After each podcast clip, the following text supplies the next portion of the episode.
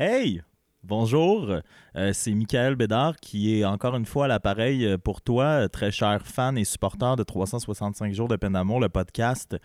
Comme euh, tu le sais présentement, nous sommes tous et toutes en pleine pandémie mondiale. Tu pensais peut-être qu'on avait laissé tomber cette idée-là de projet de podcast, mais sache que non. Il y a plusieurs épisodes qui ont été enregistrés avant la COVID-19. Euh, par respect pour quoi que ce soit, j'ai euh, cru bon ne pas m'imposer, ne pas poster ces épisodes-là pour qu'on puisse tous euh, revenir à la base ensemble. Maintenant que tout ça est sur le point de se, ben, pas de se terminer, mais du moins de se déconfiner, je t'invite à écouter ces épisodes-là qui ont été, comme je le répète, enregistrés avant la COVID-19. Donc, on n'a pas brisé de règles de distanciation sociale. Et je croyais bon, par respect pour les invités avec qui on a eu des belles discussions, de te poster ces épisodes-là en temps et lieu et c'est le moment venu. Euh, je te dirais qu'on va continuer aussi à en enregistrer. Il y a déjà des demandes à ce niveau-là, déjà des invités de programmer, déjà des invités d'inviter. Hein? Je suis toujours aussi drôle. Donc, euh, je te souhaite un bon épisode. On va se rendre jusqu'à 53 comme ça. Euh, après quoi, ben, ce sera une nouvelle mouture, on l'espère, déconfinée et libre de 365 jours de peine d'amour, le podcast.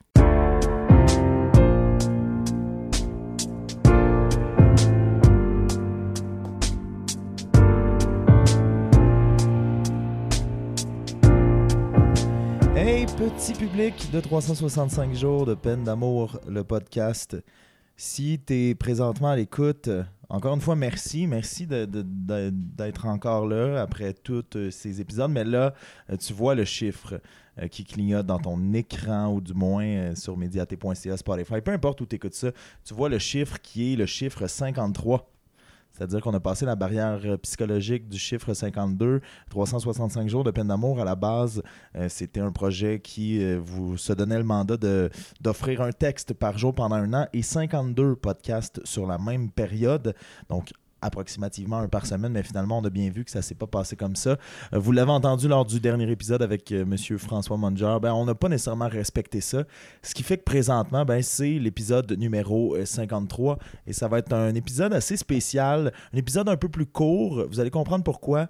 On va émuler l'épisode numéro 5, non pas cette fois parce qu'on a perdu l'enregistrement, mais bien parce que c'est un épisode symbolique.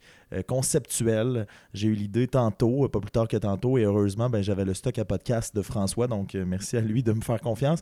Mais ouais, c'est ça, ça va être un épisode plus court parce que dites-vous que présentement, là, on est le 31 décembre 2019. Je le dis, j'ai des frissons. Je ne sais pas pourquoi, je ne m'attendais pas à ce que ça me fasse ça. Mais ouais, j'ai eu l'idée tantôt de faire un épisode où je serai seul, un peu comme euh, l'épisode numéro 5, et où je parlerai de mon année 2019, peut-être de, de la dernière décennie. Euh, je ne sais pas trop où on va aller au niveau aussi des questions. Euh, je vais peut-être faire le point sur, sur ma propre personne et je vais faire un clin d'œil aussi euh, pour ceux et celles qui les ont peut-être pas lus et qui écoutent juste les podcasts à un texte en particulier de l'année euh, de 365 jours de peine d'amour au niveau des textes. Il est présentement 23h21, donc dans moins de 40 minutes, ce sera le nouvel an, ce sera l'année 2020. Vous inquiétez pas, là. Euh, je suis pas tout seul dans ma cuisine présentement à me dire que je vais défoncer l'année euh, en solitaire. Euh, je vais m'arranger pour que ce soit un épisode plus court. Il y a des gens qui m'attendent présentement. J'ai failli les inviter, ces gens-là. Je les salue d'ailleurs si si elles sont à l'écoute. Je sais qu'il y en a une des deux, en fait, l'une de mes euh, très bonnes amies qui va écouter ce podcast-là. Donc, je te salue, Rox, Roxane Brousseau, euh, que vous avez, euh, que, vous avez entendu à quelques reprises au podcast. Vous l'avez entendu tomber lors du podcast d'Alicia Vachon. Donc, Roxane et Chloé Beausoleil aussi, qu'on a eu à l'épisode numéro 10, si je ne me trompe pas. Donc, on les salue toutes deux. Je m'en viens vous rejoindre, les filles. je sais, là, vous n'arrêtez pas de m'écrire sur Messenger parce que vous êtes des bonnes amies. J'arrive, mais j'avais besoin de faire ça c'est très symbolique, mais je la trouve belle, cette symbolique-là, étant donné qu'on passe aussi à l'autre étape, à l'autre étape qui est les podcasts ben, vont devenir euh, euh, des podcasts à part entière. Ce sera plus juste 365 jours de peine d'amour. Le projet du gars qui s'est fait laisser, ben, ce sera des podcasts où je vais continuer la même formule, mais on aura passé cette espèce de barrière psychologique-là du projet initial. On, commence ça en force avec, euh, avec un petit solo entre vous et moi, entre toi et moi qui est à l'écoute depuis le début ou qui vient tout juste de joindre à nous pour cet épisode spécial. Ben, J'espère que tu vas rester. Et sinon, ben, pour ceux et celles qui sont là depuis le début, j'ai encore une fois croisé, non pas la petite boutique dans le pire accoutrement du monde. Mais Jenny Lee Larivière, hier au Jalapeno, c'est encore une fois de très bons mots pour le podcast. Tu serais toute seule, Jenny Lee, à l'écouter que ça me, ça me pousserait à le continuer et à en faire d'autres parce que chaque fois, ta réaction euh, vaut la peine. Donc, je te remercie. En fait, c'est un podcast qui est, euh, encore une fois, basé sur l'année 2019. Euh, là. Tu, tu m'as apporté beaucoup avec ton écoute et avec tes commentaires sur le podcast. je sens que c'est sincère, je sens que tu aimes ça pour vrai.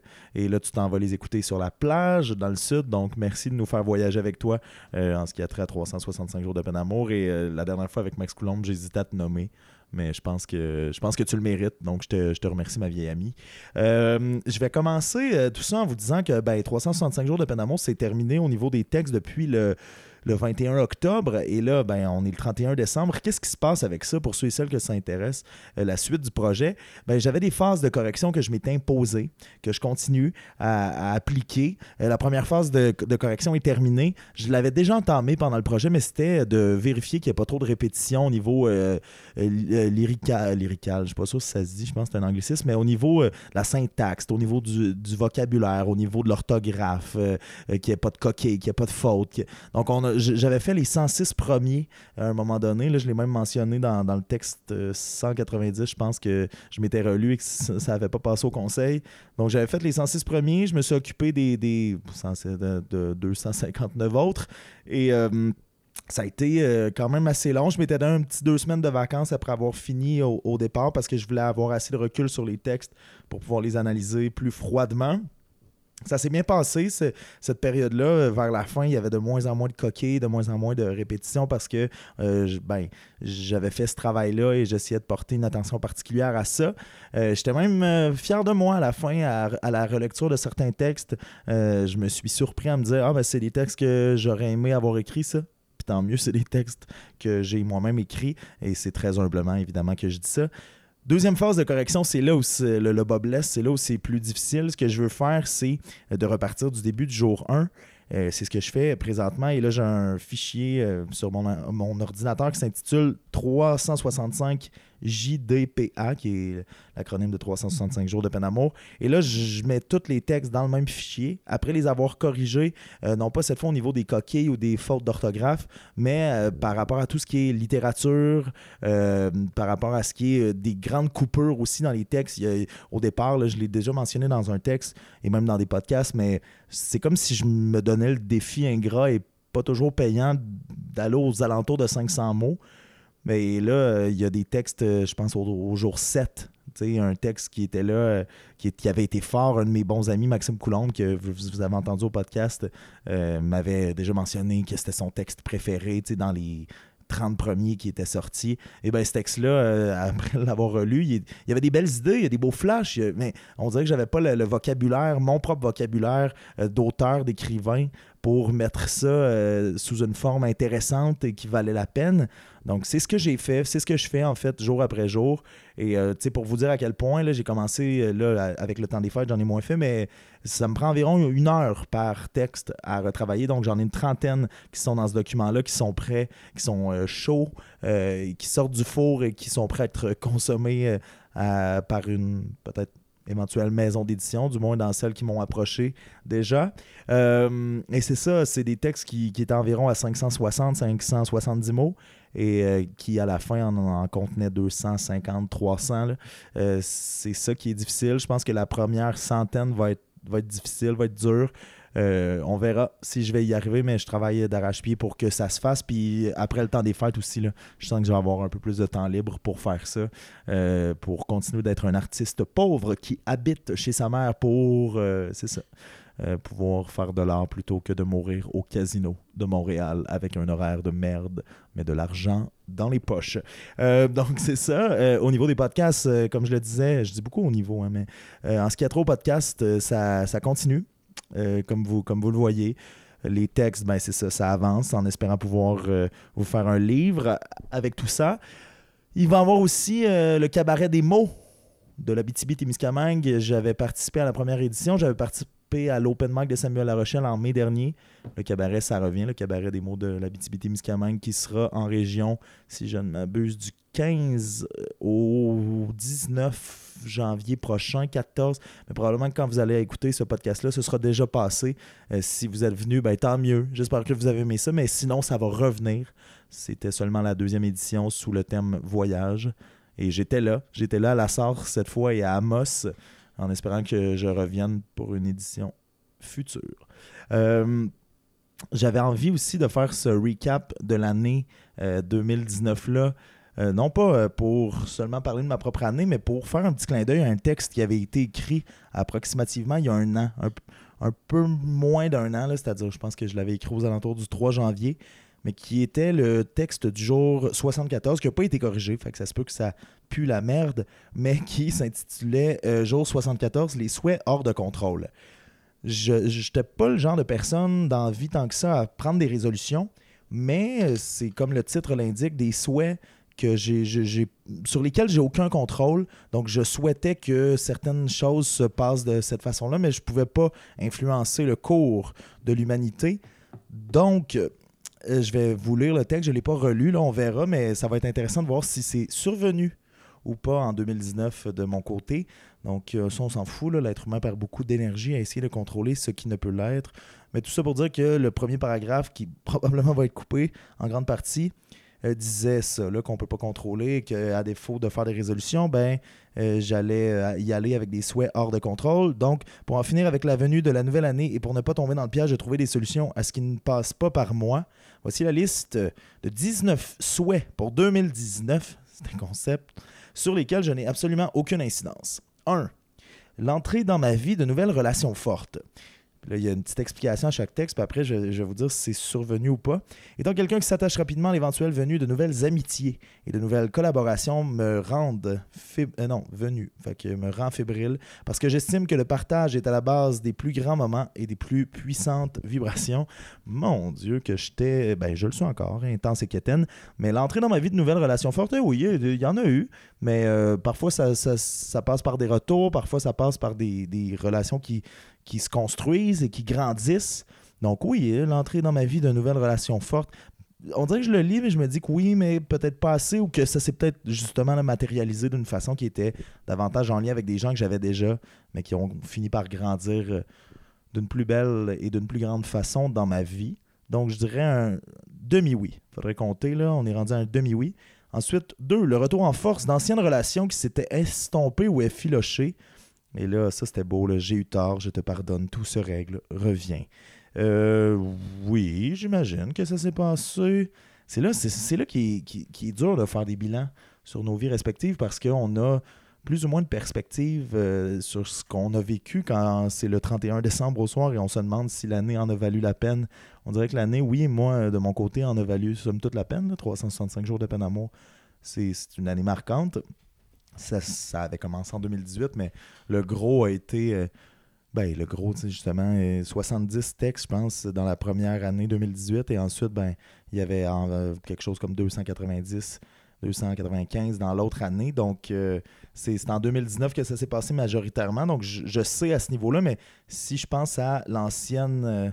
dans des anciennes relations qui peuvent revenir, mais je pense que oui, là, ça, ça vient toujours ça vient toujours et ça repart. Ensuite, 3. Recevoir une offre pour une opportunité professionnelle inespérée.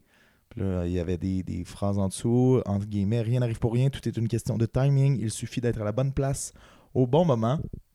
Il y a eu quelques, quelques offres, des, auditions même en théâtre qui finalement, mais malheureusement, soit se sont pas concrétisées ou soit étaient euh, une mauvaise question de timing. Il fallait que je sois à Moss alors que c'était à Montréal mais euh, il y a quand même eu des belles, euh, des belles euh, offres d'emploi qui se sont transformées en entrevues, qui se sont transformées en tests, que ce soit physique ou de, QI ou de culture générale, qui malheureusement ne se sont pas, après ça, transformés en emplois viables. Mais je pense que ça devait se passer comme ça parce qu'avec 365 jours de peine d'amour, je ne pense pas que j'aurais pu avoir un emploi à 40 heures semaine sans quoi les textes en auraient souffert. C'était déjà assez difficile comme ça. Euh, disons que non, je vais dire non aux trois, mais euh, ça, pourrait se, se faire en 2020. Voyons voir ce qui va, ce qui va se passer. 4. Être désiré par une personne inespérée. Puis là, tout point est point dit. Tout est dit.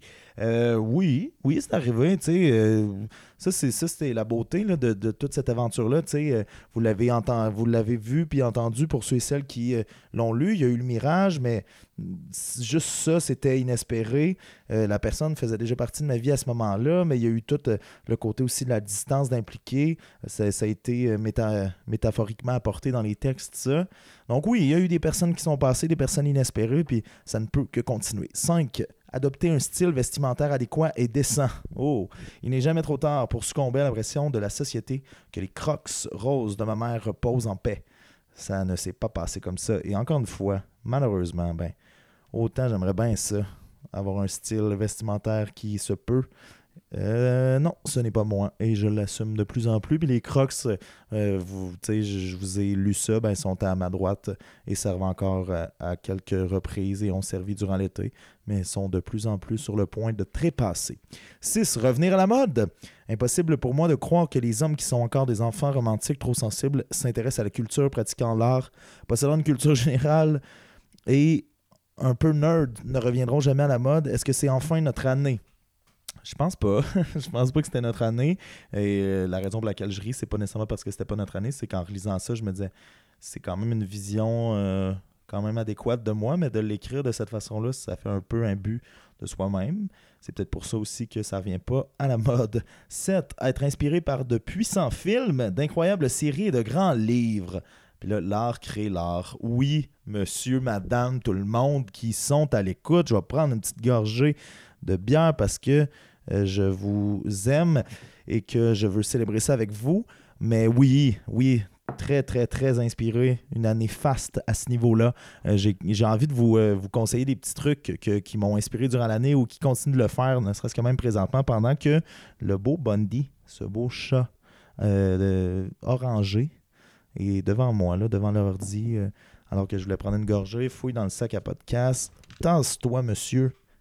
Bye bye. OK. Euh, non, c'est ça. Ce qui, me fait vibrer présentement, c'est Marriage Story. Allez voir ça, c'est sur Netflix. Film de Noah Baumbach, qui euh, est ben, celui qui sort avec Greta Gerwig, qui euh, fait Little Woman présentement, qui a été scénariste et réalisatrice de Lady Bird, qui avait joué dans le film de Baumbach qui s'appelle Frances A, que je n'ai pas vu malheureusement. Mais en tout cas, le, dernier film en date de Baumbach était The Meyerowitz. Ça, c'est mon accent qui était, bon, hein? De Me Meyerowitz, ouais. The Meyerowitz Stories avec euh, euh, Dustin Hoffman, Ben Stiller, euh, il y avait Adam Sandler là-dedans. C'était vraiment un bon film, mais là, il est allé une coche au-dessus avec Marriage Story, qui est comme une lettre d'amour au, processus de divorce. Donc, euh, ça met en vedette Scarlett Johansson et euh, Adam Driver, qui, euh, pour moi, est ma révélation de 2019 et c'est arrivé justement sur le tard. Je connaissais, je connaissais ce- cet acteur-là. là. vous m'entendez nommer des noms d'acteurs, des noms de films. Euh, c'est vraiment une passion pour moi, le cinéma et la culture en général. Mais Adam Driver, je le connaissais de réputation, de nom, mais on dirait que tout ce qui tout ce qu'il avait fait, j'avais pas eu l'occasion de le voir et cet acteur-là ne m'intéressait pas plus qu'il faut. Jusqu'à ce qu'arrive Marriage Story qui est sorti, je pense, le 6 décembre, le lendemain de ma fête. Donc ça fait pas très longtemps.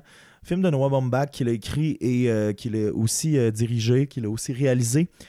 Ça va être nommé aux Oscars, ça, les amis. Là. C'est, l'est déjà aux Golden Globes, ça l'est aux BAFTA Awards, ça l'est aux Satellite Awards, euh, ça l'est aux SAG Awards. Donc, euh, ce film-là, euh, sans tout rafler nécessairement, ben, euh, mérite euh, ses lettres de noblesse en ce qui a trait au prix là, euh, de la grande euh, saison des prix d'Hollywood. Et euh, pour vous dire, moi, j'ai vu le Joker euh, de Todd Phillips avec Joaquin Phoenix.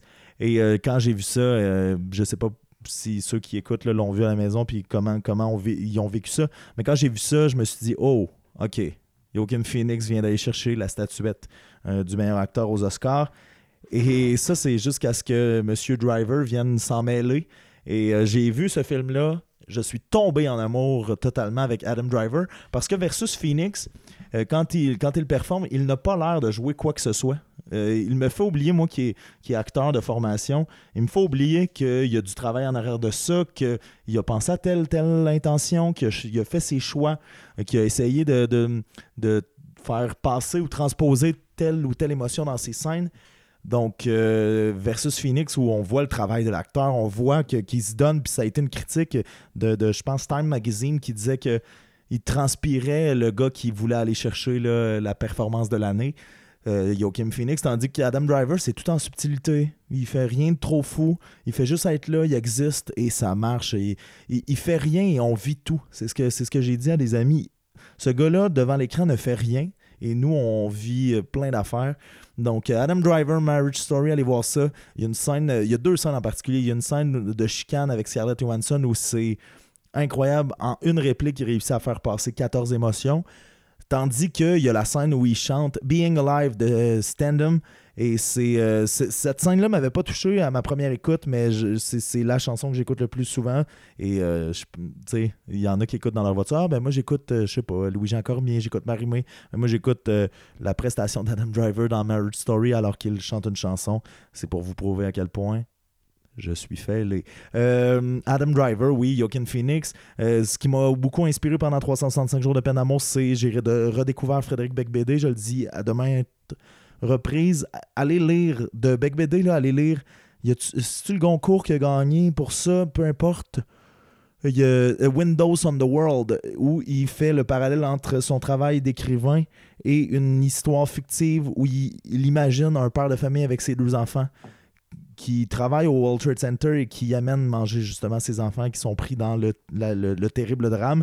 Pour ceux et celles qui, qui pourraient me dire Ouais, mais le World Trade Center 2001, on s'en va en 2020 dans quelques minutes. Là. 19 euh, ans plus tard, on pourrait peut-être passer à autre chose. C'est encore d'actualité, ça résonne d'une façon qu'on ne peut imaginer. Donc, j'ai été inspiré par de puissants films, d'incroyables séries et de grands livres. Euh, Adam Driver, encore une fois, écouter Patterson aussi, écouter euh, Black Kinsman il est bon. Euh, c'est lui qui joue Kylo Ren dans Star Wars. Donc, si vous le connaissez de Star Wars, s'il vous plaît, faites, faites-vous le cadeau de le découvrir euh, d'une autre façon. Tout ça pour dire que hein, j'ai été inspiré, puis euh, il y aurait eu d'autres choses à dire, mais je vois le temps qui file. Là. dans 21 minutes, c'est la nouvelle année, et on va continuer de pour les 12 dernières positions de cet article-là, qui finalement va devenir le podcast à lui seul. À quoi ça sert après ça de parler? Euh, je fais le tour de mon année pareil. 8. Euh, gagner un championnat. Le concept d'équipe en est un qui est primordial à mes yeux. Bien que je puisse avoir un rôle à jouer dans les équipes dont je fais partie, il s'agit d'un travail collectif sur lequel je n'ai aucun contrôle. Par contre, dans chacune des disciplines que je pratique, j'estime que c'est notre tour d'être champion. Euh, l'année passée, malheureusement, à cause que je retournais à Montréal pour retourner avec la copine qui a fait en sorte que 365 jours de peine d'amour est né. J'ai pas joué dans l'Alibaba au niveau de euh, en, ce qui a trait à l'improvisation. au niveau, c'est ma béquille. Ce soir, il faudrait pas que je me réécoute. Je voudrais mourir. Je vais faire attention. Je vais, je vais vraiment faire attention. Peut-être que versus les autres podcasts, comme on disait dans le dernier avec euh, François, euh, j'ai peut-être pas assez consommer d'alcool qui puisse euh, me détendre au niveau du faciès et de l'articulation et des, de la suite d'idées. Mais peu importe, je vais prendre une bonne gorgée. Euh, tout seul, ça fait un froid. Cheers à vous. 2020 euh, s'en vient dans 20 minutes. Euh, ça va être euh, une belle année, je vous le souhaite en tout cas. Et non, on n'a pas gagné de championnat euh, au soccer. Vous l'avez lu si vous avez lu ça. Vous l'avez entendu si vous avez écouté le podcast avec Frédéric Gourde. Donc, en espérant que ça arrive en 2020. Pour ce, pour ce qui est de l'Alibaba, ben, j'étais pas dans la ligue. J'étais substitut seulement parce qu'il pensait que j'allais retourner à Montréal quand la composition des équipes s'est effectuée. Donc, j'ai pas gagné de championnat malheureusement. Oh, mais oui, en fait, j'ai gagné un championnat, mais c'est individuel. Et là, je disais dans le point 8 que j'aimais ça gagner en équipe, ce qui est, ce qui est vrai, j'aime gagner en équipe qu'individuellement. Mais j'ai gagné la classique Gabi Bédard, ce fameux tournoi de beer pong, en l'honneur de mon père décédé. Je l'ai gagné à l'été 2019. 9. La montée en force de grands mouvements sociaux. Bien qu'il ne soit pas un souhait personnel, j'espère être happé d'une vague plus grande que moi, emporté dans des mouvements sociaux où tous se réunissent pour ne devenir qu'une seule et grande société, où l'intérêt de la collectivité supplante le confort personnel. Mais je suis allé marcher avec Mme Thunberg et, tout le monde, là.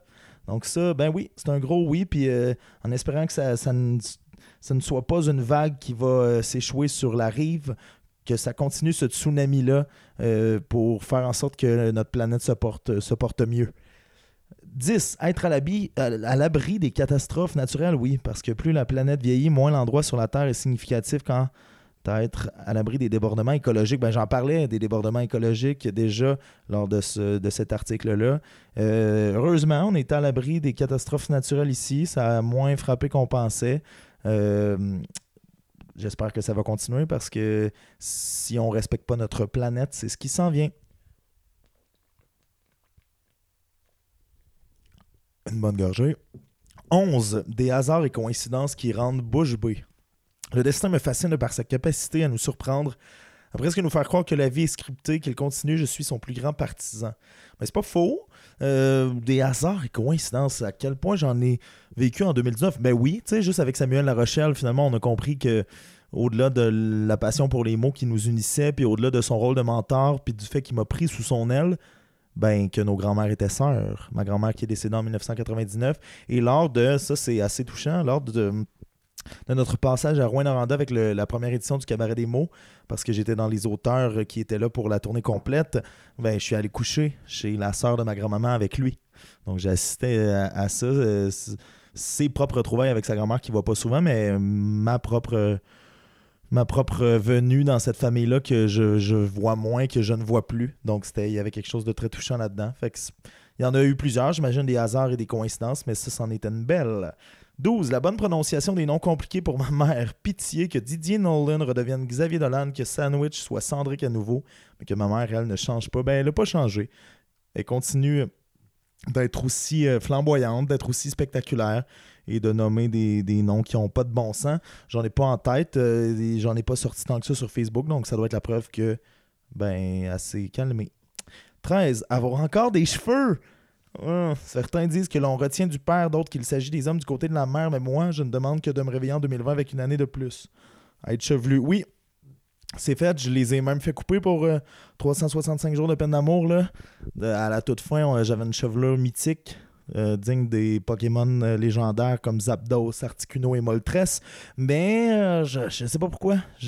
On dirait que des fois, ça me revenait en tête ce moment-là où j'avais écrit cette affaire-là. Et je trouvais que j'en avais de moins en moins. C'est peut-être dans ma tête et c'est pas grave de toute façon. Hein? Faut accepter de vieillir. Je vais avoir 30 ans l'année prochaine, la gang. 14. Ne pas succomber à l'idée de l'éteindre. Certains enfants sont traumatisés par des événements bien précis dans leur jeunesse. Certains refus perpétuels liés à l'enfance influencent des prises de décision à l'âge adulte. Malgré des efforts insistants de ma part, jamais ma mère n'a accepté que je me fasse blanchir les cheveux pour leur redonner une couleur jaune fluorescent. Chaque année en est une où l'enfant que je n'étais que j'étais ne réussit pas à gagner, mais surtout à ridiculiser l'adulte que je deviens. Non, j'ai pas tendu mes cheveux. Yeah. 15. Éviter les blessures physiques et mentales. Malgré que je puisse me mettre dans des situations provoquant l'une ou l'autre, j'invoque la chance pour me tenir loin des échymoses du corps, mais surtout de celles du cerveau. Ça a fonctionné. Ah, mais, mais au soccer, je me suis petite blessure à la cheville récurrente, là, puis une petite blessure au genou qui m'empêchait de jouer la prolongation en finale. Mais c'était rien de trop grave. J'espère juste que je vais pouvoir rejouer cet été et que la cheville ne viendra pas me chercher. Là, parce que je me suis euh, foulé la cheville à quelques reprises. 16. Le maintien en santé de mon entourage. Quoi dire de plus? Ça s'est quand même relativement bien passé à ce moment-là. Euh, santé, quand je dis santé, on parle de la maladie parce que euh, mon entourage au niveau mental a été prouvé, mais comme n'importe quel entourage. Donc, c'est ça. 17. Trouver l'amour, le vrai. Euh, parce que bien que j'ai de la difficulté à y croire présentement, je souhaite qu'elle se présente sans me laisser le choix d'y adhérer pour que je puisse m'y lancer tête première, dépouiller de tous les traumatismes des relations passées. En fait, l'amour que je suis en train de trouver, c'est celui de ne pas euh, avoir une vision castrante de l'amour. C'est drôle, hein? Ma vision de l'amour se métamorphose, change. C'était quelque chose qui était déjà entamé quand j'étais avec l'ancienne copine qui est euh, à la base de 365 jours de peine d'amour. Mais il y a quelque chose dans notre vision de l'amour qui est très judéo-chrétienne. Et euh, je pense pas que ça nous serve en tant que société. J'en suis là à m'interroger. Voyons voir ce que ça va donner. Mais j'ai comme. Euh, comme cessé de vouloir trop émuler l'amour de mes parents qui ont été ensemble pendant 30 ans. Puis ma mère, de toute façon, quand mon père est décédé, m'avait fait cet, cet avertissement-là de ne pas penser que l'amour euh, qu'ils ont vécu pendant 30 ans en était un qui était facile et en était un qui ne comportait pas euh, qui ne comportait pas d'embûches qui soit lié avec le fait que, ben, que l'amour c'est peut-être pas supposé durer toute une vie. 18. Prolonger la séquence jusqu'à 2020. Chaque année peut être la dernière. Il est important d'en être conscient. Je souhaite être de ceux qui entameront 2020. Réussi.